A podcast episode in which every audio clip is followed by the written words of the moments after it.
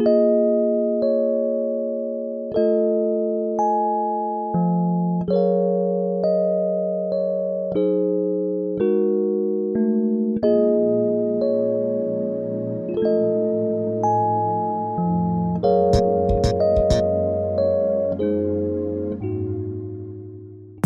and welcome to Yes Indie'd Pod, podcast about indie tabletop role playing games where I interview creators about their games and inspirations and about the theory, process, and practice of game design.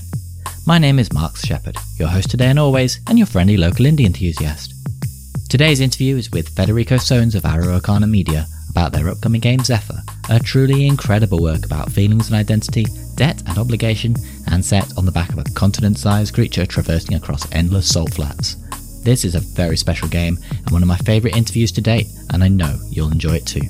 Now that's out of my head and into yours, let's talk indie.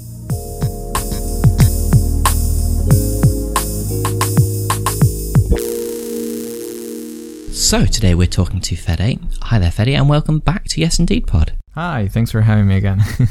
Ah, Absolutely no problem. It was such a delight to talk to you last time. Uh, you were the very first guest on Yes Indie'd Pod, which consequently means you have pretty much the most downloads of any of our guests. So nice. congratulations for that. Yeah. Do you want to reintroduce yourself and let us know what you do in the indie tabletop role playing game scene? Yeah, totally. I'm an Argentinian designer. I moved away from uh, my country of birth to London uh, about seven years ago. And I basically started there, like going to like a local club in London and, and getting into like the whole idea of designing my own role playing games. I had been uh, playing role playing games for a while back home. And in London, kind of like I did my whole thing where I did my first game, uh, Nibiru, the one we talked about last time, and I also worked for Modiphius Entertainment for uh, a few years until I left uh, the the UK again last year, actually. So yeah, I've been sort of like working on on my stuff most of the time dedicated to that game in Nibiru, a sci-fi game about lost memories and stuff. And now that is kind of now shifting away uh, from that because I'm on a new project essentially that I've been at for a while. Yeah, it feels like you've been working on this project at least since I met you, which was what, like two and a half years ago. So, do you want to tell us a little bit about Zephyr? Yeah, totally. Uh, so Zephyr is pretty much um, like the tagline is uh, an anarchist role-playing game of fleeting identities.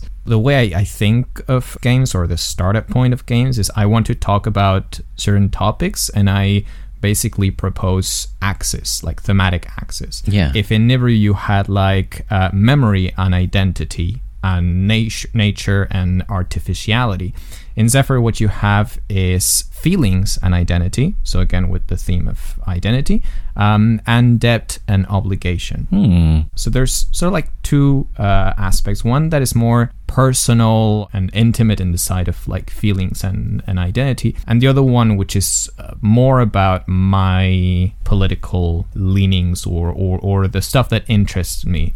Uh, most uh, in terms of politics and stuff that I've been going through for a while now. So yeah, that's that's kind of the gist of it. Well, do you want to tell us a little bit about the setting? Because I think it's something that a lot of people would find quite interesting. I mean, you talk about it being an anarchist setting, Yes. or an anarchist game, and like I think some people have their own ideas about what that means. But to me, what your what the aesthetic of the game is from all the artwork I've seen and from the des- design discussion that you've you've had on the various servers I've been in, it's a little bit different to what people's expectations might be of what anarchist and anarchism means. So, do you want to go into that a little bit? I can basically tackle like the, the two axes in in order. Starting for sort of like the, the setting in terms of how it looks and how it feels, and mostly delving on this idea of feelings and identity. The setting is essentially a sort of like landmass, like a continent, uh, that is alive. Yeah. It's it's a creature called Ofoi, and this creature is on a relentless march along a never-ending salt flat. And this living continent that moves, and like uh, on his back he carries like mountain ranges and, and valleys and rivers and stuff like that.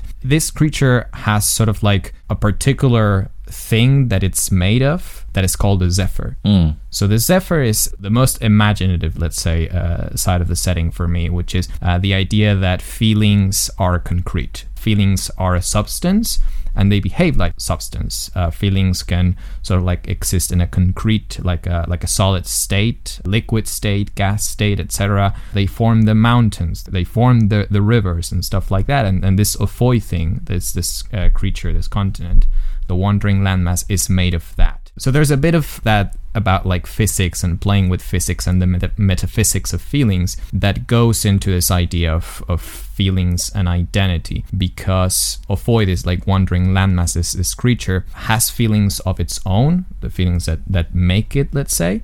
Uh, there are the Zephyr that come in four colors uh, the cyan, magenta, yellow, and black which so happen to be the colors that printers use to like print your books and stuff like that. As a complete aside, um, the fact that you use CMYK color space as a mechanic in your game, it, it's just something that's giving me life. I mean, it's such a like such a wonderful idea.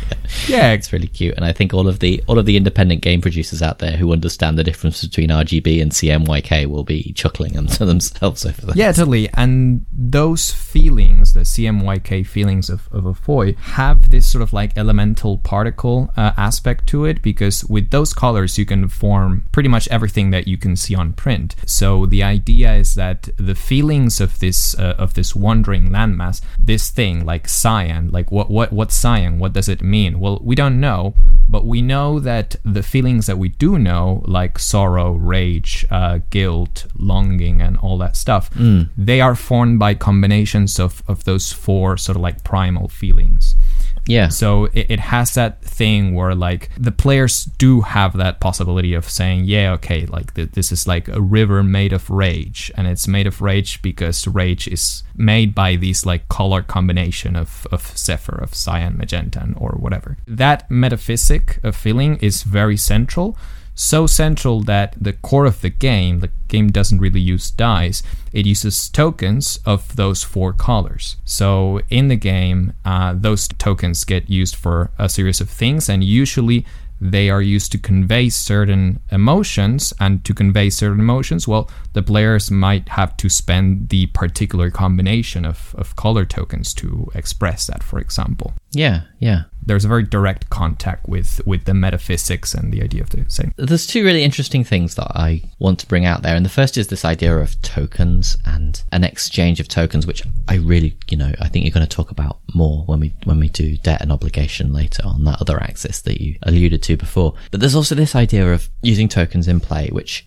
i think feels really ancient. Mm-hmm. there's a really cool game by Paul Czege which is one of the games that got me into indie ttrpgs in the first place which is called the clay that woke. I remember uh, your chat with Paul Czege about it, yeah. It has this big bowl of tokens in the middle of the table, and you take tokens at random from this bowl and you pick at them, uh, and there's a menu that you can go to. It's, I can't remember what it's called. Um, the Oracle. Uh, you go to with the, the, different tokens that you've taken from this bowl, which everybody feeds into just before you make a, a dip, and then you read off like what the result is based on that. Mm-hmm. The game is is is amazing in many ways, and the art is really beautiful, and it's it's an incredible game. But the way that you're just talking about tokens here reminds me a lot of the, the way that I've seen in that game. And then there are other games out there that only use tokens at the moment, and I think like the no, most notable examples as well is like No Dice, No Masters. Mm-hmm. And I think it's a really interesting way to convey a different mechanical feeling to the kind of sheer chance that a dice or a coin flip will give you. This was a very long winded way of bringing this question up, but is there a reason that you chose to use tokens rather than a randomizer mechanism? Well, I really wanted the uh, the metaphysics and the way the world works, the nature of the setting to be like front and center. And this and the easiest mm. thing to do that is to say well you know what? We will just play with the literal representation of zephyr. Uh, we will like just handle the the matter let's say to the point where the player characters which are windfolk and they're made out of zephyr they're like they're made of a combination of cmyk on the character sheet there's a little space that is essentially constitution and you put there the tokens that they're made of. So they're made of uh, i don't know two black, two cyan, one magenta, and two yellow, for example. And that's what they're made of at the moment. So mm. you hmm. have that very direct contact with the nature of the world and, and how it works physically. And there's this real physicality to this as well. Mm-hmm. It's something that doesn't get lent into enough in tabletop role playing games is that there is a kind of innate physicality to playing them, right? Mm-hmm. A lot of that has to do with table ritual and things. And I think sometimes with, with some games, you kind of have your own dice or your own things in front of you. And I think this idea of having a collection of tokens that you can kind of pass around and take ceremonially and things like that. I, I just think that physicality is really, really important to what a game feels like. So it's a really nice way to lean into it. Yeah, totally. I think there's some other ways that you've talked about the physicality of this game as well. Like, am I right in saying that, you know, there are certain times when you actually damage your character sheet? I mean, Yes. I love that. There's a type of antagonist uh, that is essentially the people in, in the state or, or the state freelancers that essentially, yeah, if, if you come into contact, uh, because you're coming into contact with uh, essentially conquerors, people that have a completely different mindset that you're uh, of your own that is based on violent extraction stuff like that. The the way in which you interact with them is completely different from how you would interact with other people. Let's say, Yeah. And so there's a thing where if they draw the, the sword and they they strike at you, um, you basically have to drop two tokens and you see where they intersect and you draw a line and you know that line is likely to slice off your character sheet. There's a mechanic where there's a particular section of your character sheet that can block that sort of like thing, but it can it can cut you. Or you can get shot and they get to essentially drop uh, a few tokens and you have to make holes in the sheet uh, where those token lands and that can affect your character one way or another. I mean, this leans so much into the kind of things that I enjoy, which is the Yeah. physicality of role playing games, but also artifacts of play. You know, then you've got a record, a permanent record of like how your character has been actually injured, and that's really meaningful. All of a sudden, makes a massive difference, and that's really interesting. And I think it's going to look amazing. a lot of it is, is is also tied to well, in terms of like feelings and identity i think there's a kind of simple uh, idea behind it which is that everything that you uh, that is essentially exists uh, in at least what, what what you feel that that is your reality is something that you have feelings for or you have an opinion.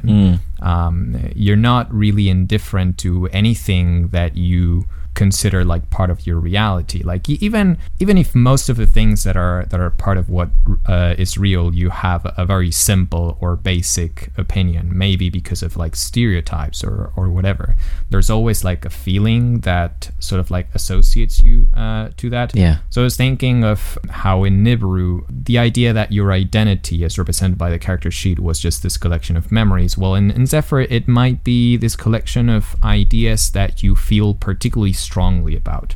yeah. So the idea in Zephyr, like the, the core mechanic, you have like a task resolution uh, sort of thing um, that works with the tokens, but kind of like the one of the biggest drivers of the system is the fact that at certain points in the story you can spend tokens from your constitution. So it means that uh, it, it takes an effort from the constitution of the windfolk, the, the characters you play, to establish a sort of feeling towards something. Like, for example, yeah. I'm chasing after someone who killed my brother.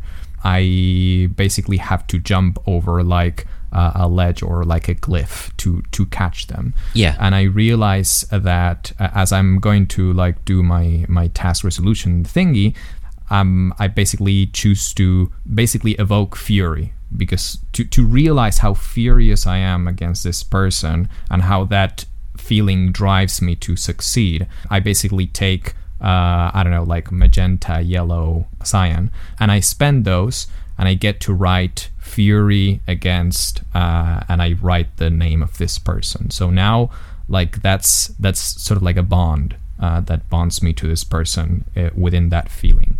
And as the story goes, I might do that again, and that feeling might go from being one fury to two fury, so that the fury might be more complex. But maybe at some point I reveal that this person killed my brother because my brother was plotting against me. So I have I use the color combination that um, gives you the feeling of guilt the feelings that you could have uh, for this person become more complex. It's not just Fury 2 Yeah. now, it's Guilt 1 or whatever. The identity of the characters gets built by building these these complex bonds to to people, to things, to ideas, uh, and so on, and spending the, the color combinations. It's pretty amazing because I spoke the other day to Adam and Thrin of 30 of Shambles, who make a game called Rhine. And Rhine also has feelings like really deeply at its core, and you kind of explore the feelings that are important to your characters. But instead of like having preset stats, you basically choose which stats that you want to discuss uh, with mm-hmm. your through your character. So you might choose rage, or you might choose empathy, or or other feelings as well. And I just think it's really interesting to explore how emotions affect us and affect the world around us, and affect how we see the world around us and how we see others. And I think your game is going to explore that really interestingly. I have this kind of overarching vision that games that talk about emotions are really, really important, particularly to to children mm. but particularly to boys, because I think we have uh, some cultures, some Western cultures have an issue with not allowing boys to explore emotions in a meaningful way. Yes and not allowing them to have complicated emotional language so that when they grow up and become adults, mm-hmm. sometimes they, they, they don't have the language to discuss feelings. And that's really, really bad. Yeah. Like that's not, that's not a good situation to be in, you know, um, and actually our, our, our economy and our culture and our social life is sort of built on this principle mm-hmm. that that males are not allowed to experience these emotions in the same way that, that women are. Yeah. And that really upsets me. And like, obviously I'm speaking from my, my own experience here. I think it's really important to be able to discuss and explore emotions like this. So this is a really important game for for people to play. yeah, no, I feel the same. I've, I've felt that like throughout my life, and there's a, a very direct call out to that in Zephyr, where sort of like the antagonist of the Windfolk, and and now we can get into like the second axis, which is like uh, debt against obligation. Yeah, so like the the antagonist group Zephyr is the salt states, let's say. It's essentially a, a, a, series of states that appear in sort of like the geographic center of Afoy, more like the plains, the central plains of, of the continent.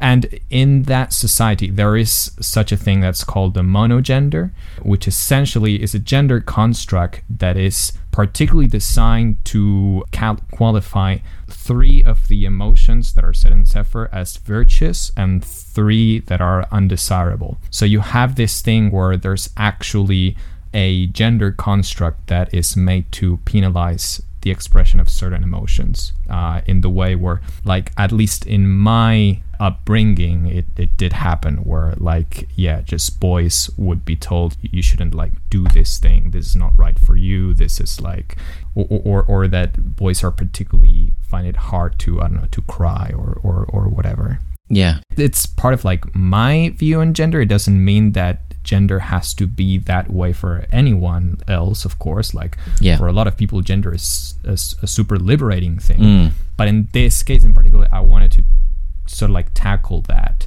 Yeah, it, it has that thing, and it has an integration with the whole metaphysics of feeling because it just so happens that the three sort of like virtuous feelings that the, the, this society sort of like puts in high esteem they all sort of like lack a particular color of the zephyr which i think is black color.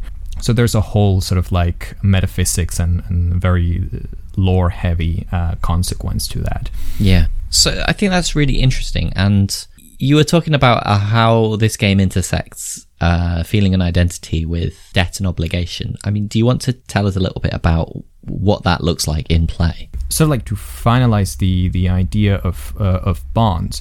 One thing in particular that happens in the Zephyr setting is that you're going to spend those those tokens to express fury, for example, and to or to acknowledge the fact that you you have a feeling of rage towards this person.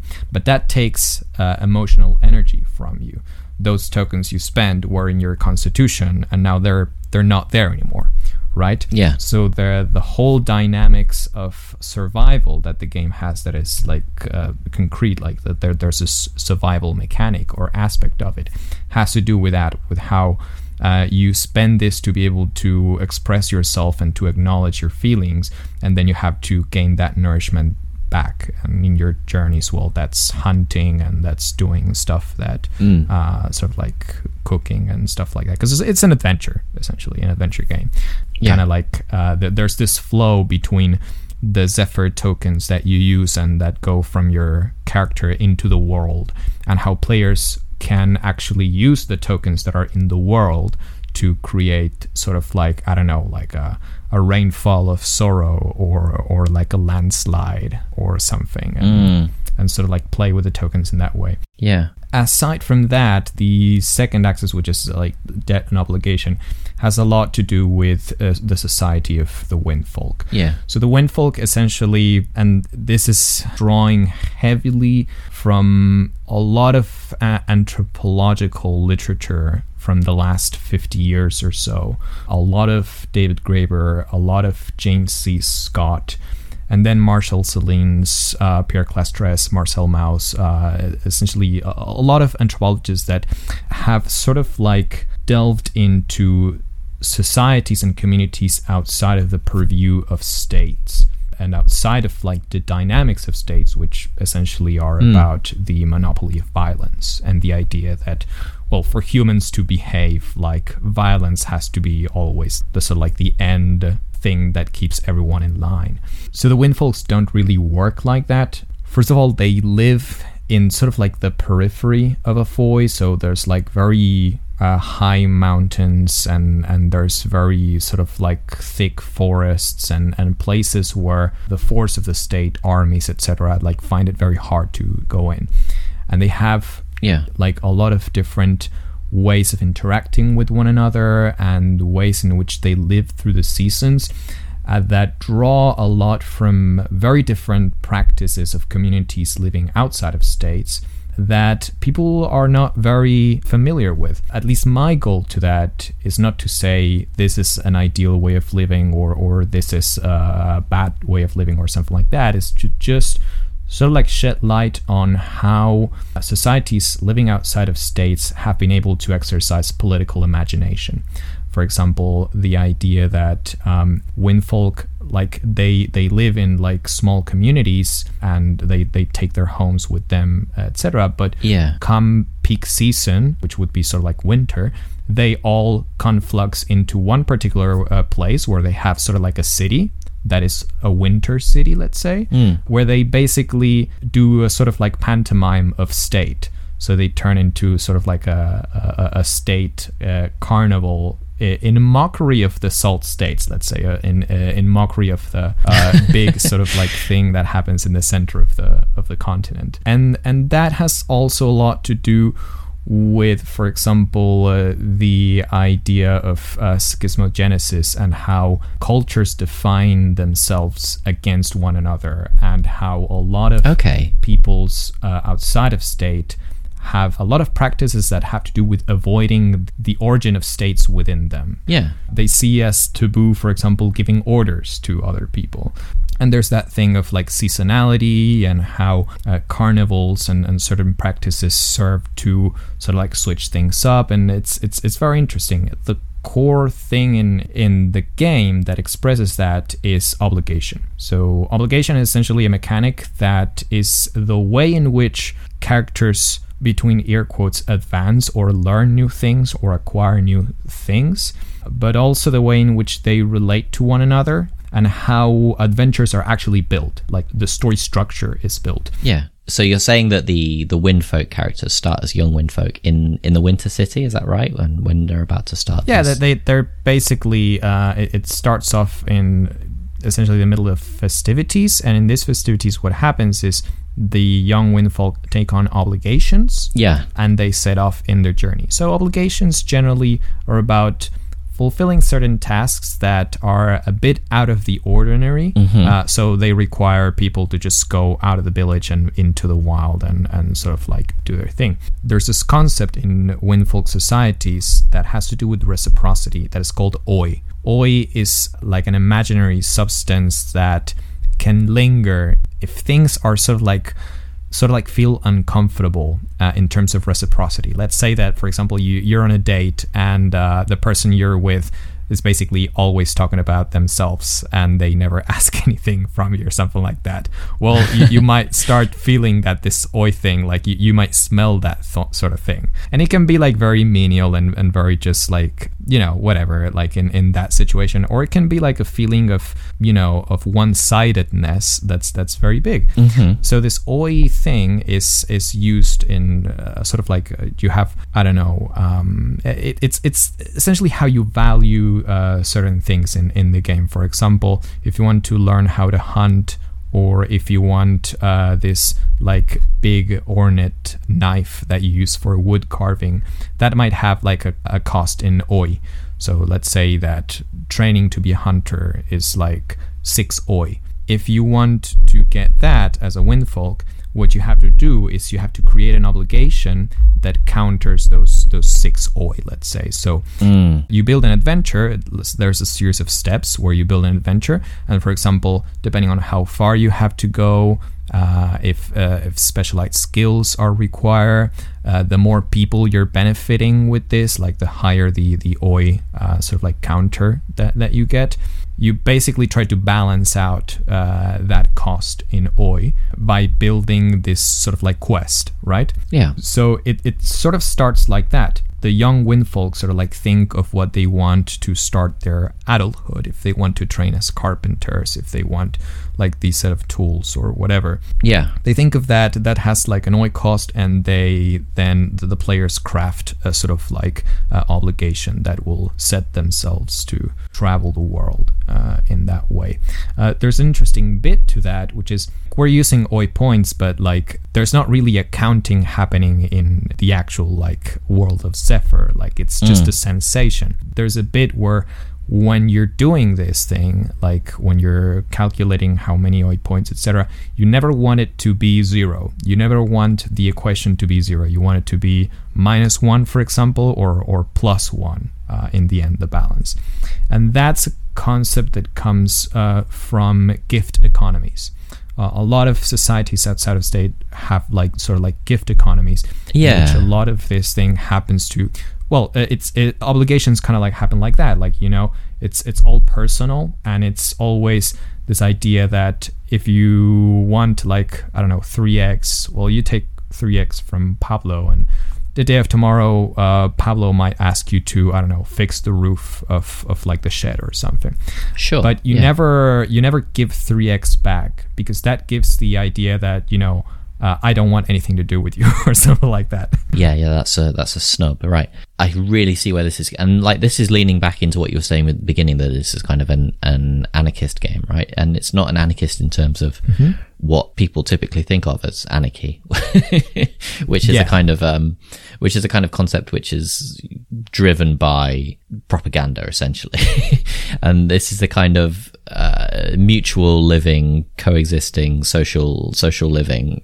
that is, Yes, as you said, aid. prevalent in things that are outside of what we might categorize as normal society, possibly not necessarily tied into monetary economies. And I think that's really interesting to explore through this particular lens, which also has a lot of discussion about sort of colonial incursion as well. Yeah, totally. Th- that sort of like obligation thing is is sort of like counteracted by the concept of debt because if you think about it, well, this this obligations like it's always a particular person that you're doing this for, and there's a particular person well that that teaches you uh, to hunt or that crafted this particularly beautiful knife that you're you're Yeah. getting or, or whatever. It's always personal, and uh, it's it's always something that you can't really count. It's sort of like in the air, you, you can't really count. You know, ex- you know, exactly this is what this training is worth or whatever.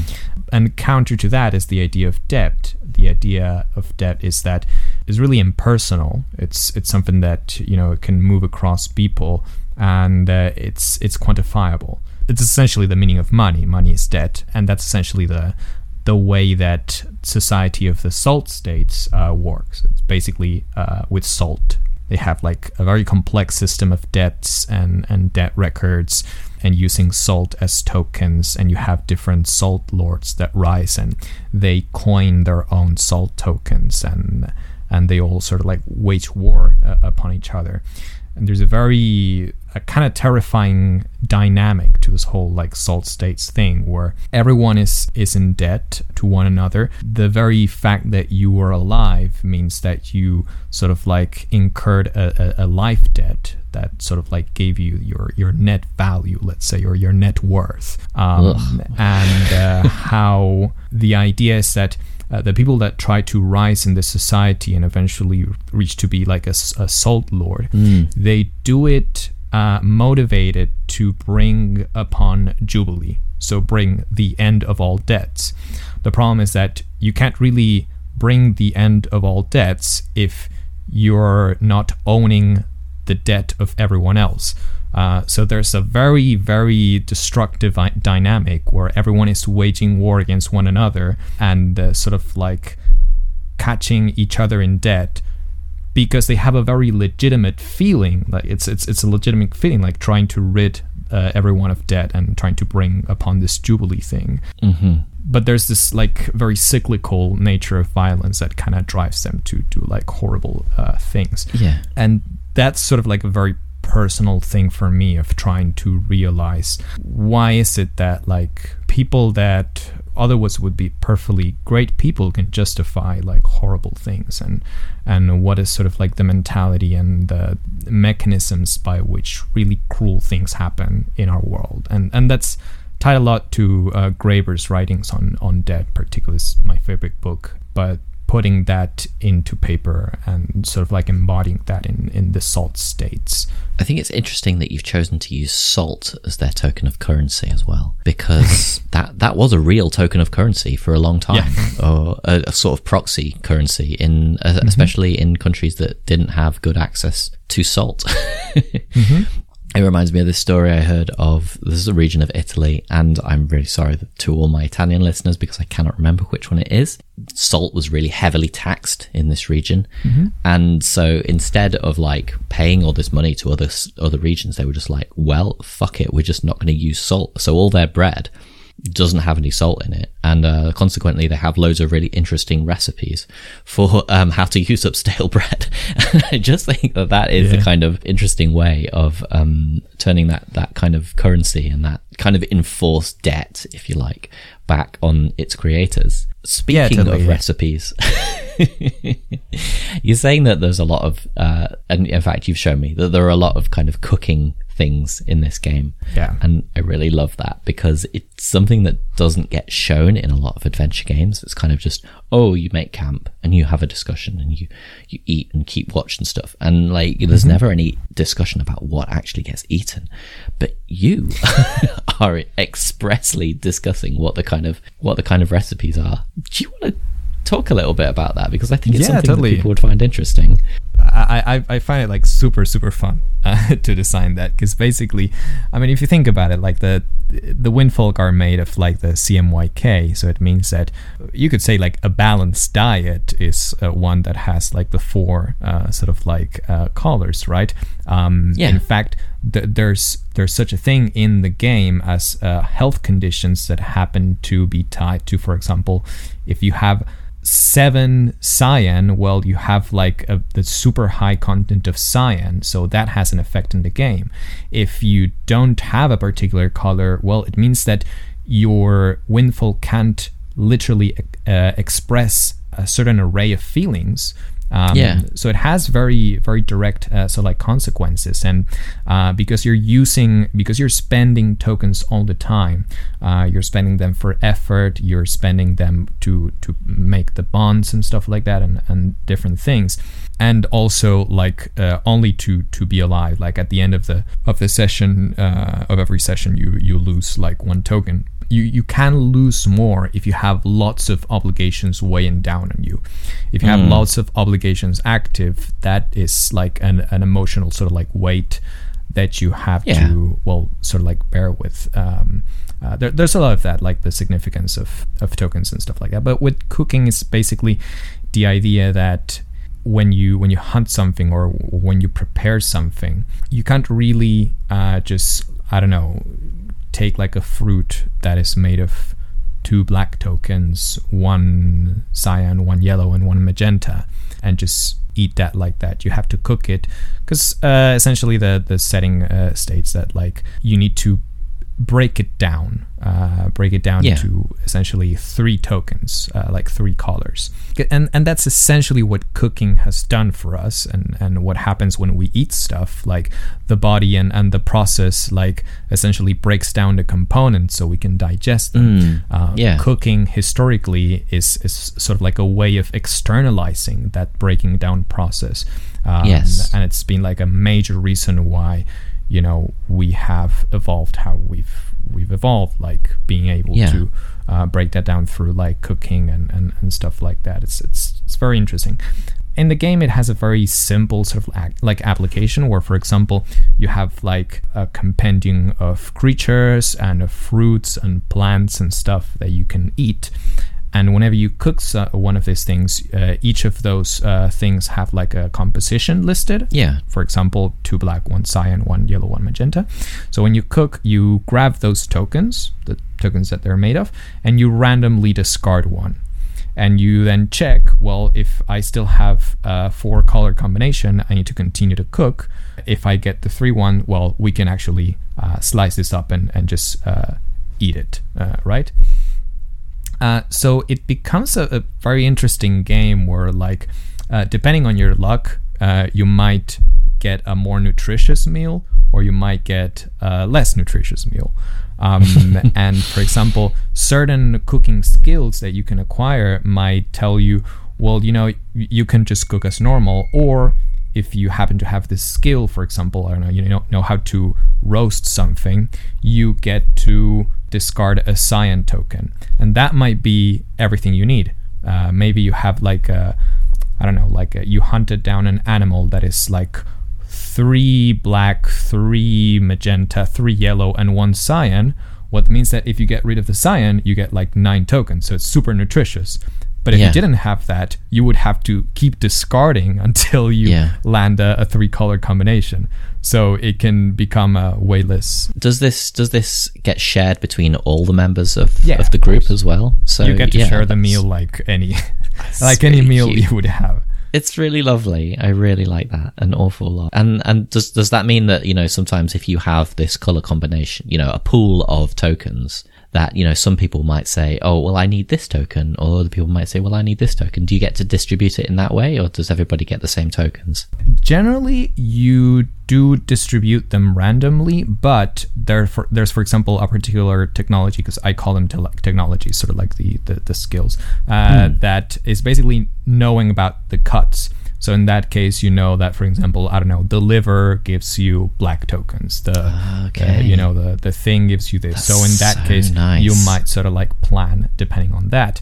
Another really interesting aspect of this is, for example, the fact that, like I mentioned before, that this idea of like the monogender and uh, sort of like um, having a thing in, in, in the salt states. So the salt states. Uh, generally, they um, they ask their subjects to grow crops that only favor the three colors that sort of like boost the the, the three virtuous feelings right so what happens Yeah. in, in the salt states is most of the the food that you could take uh, from like a field or something is very high in cyan magenta and yellow but it almost have like no black uh, zephyr so it's a problem actually going into the salt states Yeah, uh, yeah. because uh, there's there's a nutritional thing and it's a it's an actual thing from history where the most sort of like archaic states uh, and even to to modernity uh, states have uh, a series of crops that they favor and you could call them like mono monoculture states where they essentially ask you only to grow wheat or only to grow barley um, Yeah. and the sort of like the, there's a there's a very cool record of like ancient history in which uh, belonging to a state like you you could tell by the way people were being uh, nourished and the sort of like nutrients that they consumed and you can see that like in their bones in like excavations and stuff like that how their diets were and how state states overseeing the nutrition and the kind of things that were cultivated uh, Yeah. sort of like related to that uh, it's I think kind of as we sort of see cooking and eating as a kind of a very individual level or a familial level interaction. It's very political. yeah, but it's actually really political, isn't it? Because you can only eat what is grown, what what is grown or what is available. Mm-hmm. And if that is being controlled by a state or by the weight of a state's historical burden, Mm-hmm. then you can't necessarily eat what you need to. For example, I don't know, I'm struggling to find examples in Europe, but there are obvious examples like wheat is really, really powerful uh, entity. But like in China and uh, other parts of East Asia where rice is like such such a vital part of the economy, that is effectively the same thing, isn't it? And it's a transition from not hunter gatherer societies, but like non state societies where you can pretty much find whatever you need to find and grow whatever you mm-hmm. want to grow to a centralized economy. And I guess that's the meaning of an economy, isn't it? It's a centralized way of controlling what is produced. There's a reason why you see wheat states and not cassava states, for example, as James Scott would put it. it, is basically the fact that wheat has certain advantages about legibility by the Yeah, state yeah. that are just super super huge like for example the fact that uh, it's very easy to assess at sight the size of like a wheat field um, Yes. you always know when you have to uh, harvest it so the taxman can always know when they have to go and collect from you Yeah. uh, you can't really store it for that long um, and it has a very high content of uh, calories compared to the weight um, Yeah. so if you're seizing uh, wheat is way easier than seizing I don't know like root vegetables that might just like be way heavier to transport over distance and stuff like that.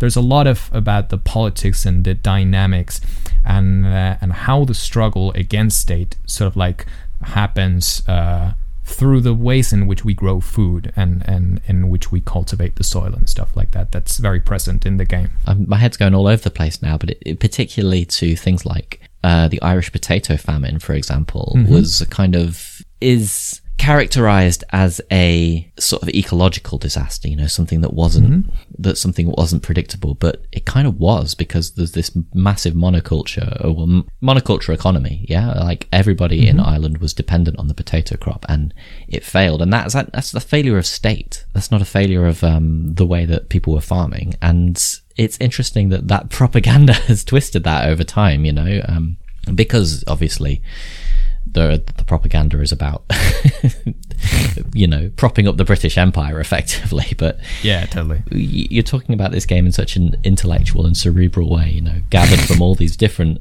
uh, historical sources and archaeological sources, and it's it's really interesting to see how that comes together in a in a kind of wonderfully playable setting, and I love it. and that's the important thing that it's playable and it's not just like words on a page that's uh, that you Yeah. you're like oh wow Yeah. that's interesting no it's actually like it has like a like a thing that happens it. in game i think that's important What a fascinating treatise on you know all all of those things. I just think everybody needs to go out and play this and experience it. Definitely. What's the kind of production cycle looking like now? uh, well it's um i want to crowdfund it uh, next year um, but the game is is is also like I'm, I'm going a bit wild with the with the whole production of the game because it's I'm illustrating it uh, fully illustrated, uh, which means that every spread uh, is has like an illustration, and the composition has to work within each illustration to fit the text in in a pleasant manner and stuff like that. It's it's it's beautiful, but it takes a lot of work Mm, but I'm I'm pretty advanced on on that regard, fortunately. Um, uh, and I have this process at the moment, which is essentially I, I just draw something, I finish the illustration, I write on top, and uh, I have like my sort of like SRD made and and my index made, and uh, it's it's very pleasant how I'm working with it. I'm I'm very happy with it, but I just let it flow. Um, I'm sure it will crowdfund next year because I have no choice financially, but uh, it, it's it's quite advanced, I think, at the moment. Uh, the whole idea. Uh, Can can people test this now, or is it um is it kind of closed? They can't test it now, unfortunately. I haven't made like a, a quick start guide. Um, I want to in the future if I can. Uh, but yeah, it'll, it'll depend on on how my my timing sort of like forms. And I, I think one of the most interesting things that you talk about with this is that because of the tokens and the kind of uh, physicality of the game, it sounds a lot more like board game production than it does RPG production. So it's going to be really interesting to try and um, to try and make that game and to try and get that out into the world because people are going to need to have a set of tokens for that, and that's really nice. The tokens are actually like like they're very cheap, and it's sort of like the only thing that you have to have outside of like the the book. So equally, it doesn't sort of form part of a gamer's typical physical stuff kit. Oh yeah. yeah. Like most people have got dice. Most people have got a pack of playing cards. Most people have access to buying a tarot deck. But a set of tokens of four specific colors may be mm-hmm. kind of a bit more difficult to obtain. I really, really want everybody to be able to see this game and to be able to play it. So please, when you see it on on the Twitter or on Facebook, please go out and, and back this because uh, it's going to be it's to be truly wonderful. I've seen an awful lot of the art for this. I'm super super excited.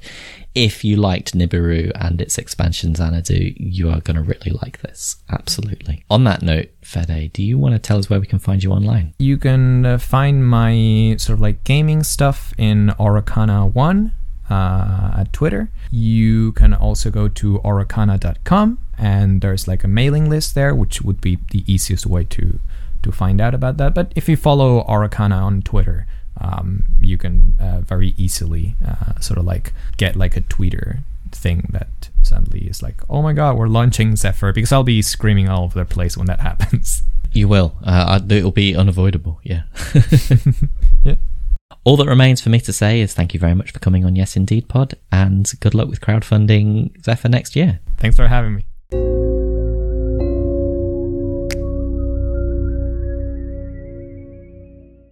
Thanks for listening, and thanks again to Fede for the interview. As always, you can find all of the links in the episode description. Next time, we're chatting to indie creator extraordinaire Vincent Baker about Under Hollow Hills, which he created with Meguey Baker, and which is a game about a travelling circus of fey folk in good times and bad. Friends, this interview was a delight, and I can't wait for you to hear it. Tune in in two weeks to find out more. This week's episode has been kindly sponsored by Plus One EXP in their game Through the Void. After the Solar Wars, almost nothing was left. Empires demolished, cultures destroyed, the Legion scattered across the void as a shadow of itself. All that remains is the station, Eternus. It looms in the middle of space, an impossible structure built of rings within rings, constantly shifting, whirring, changing. Surrounded by the inky blackness of space and the vast ruins from generations of a war that slowly whimpered out. For decades now, Eternus has survived on the salvage of bygone eras, small outlying colonies and asteroid mines along with the sweat, toil and blood of drifters, those desperate few willing to leave the safety of the rings and go through the void.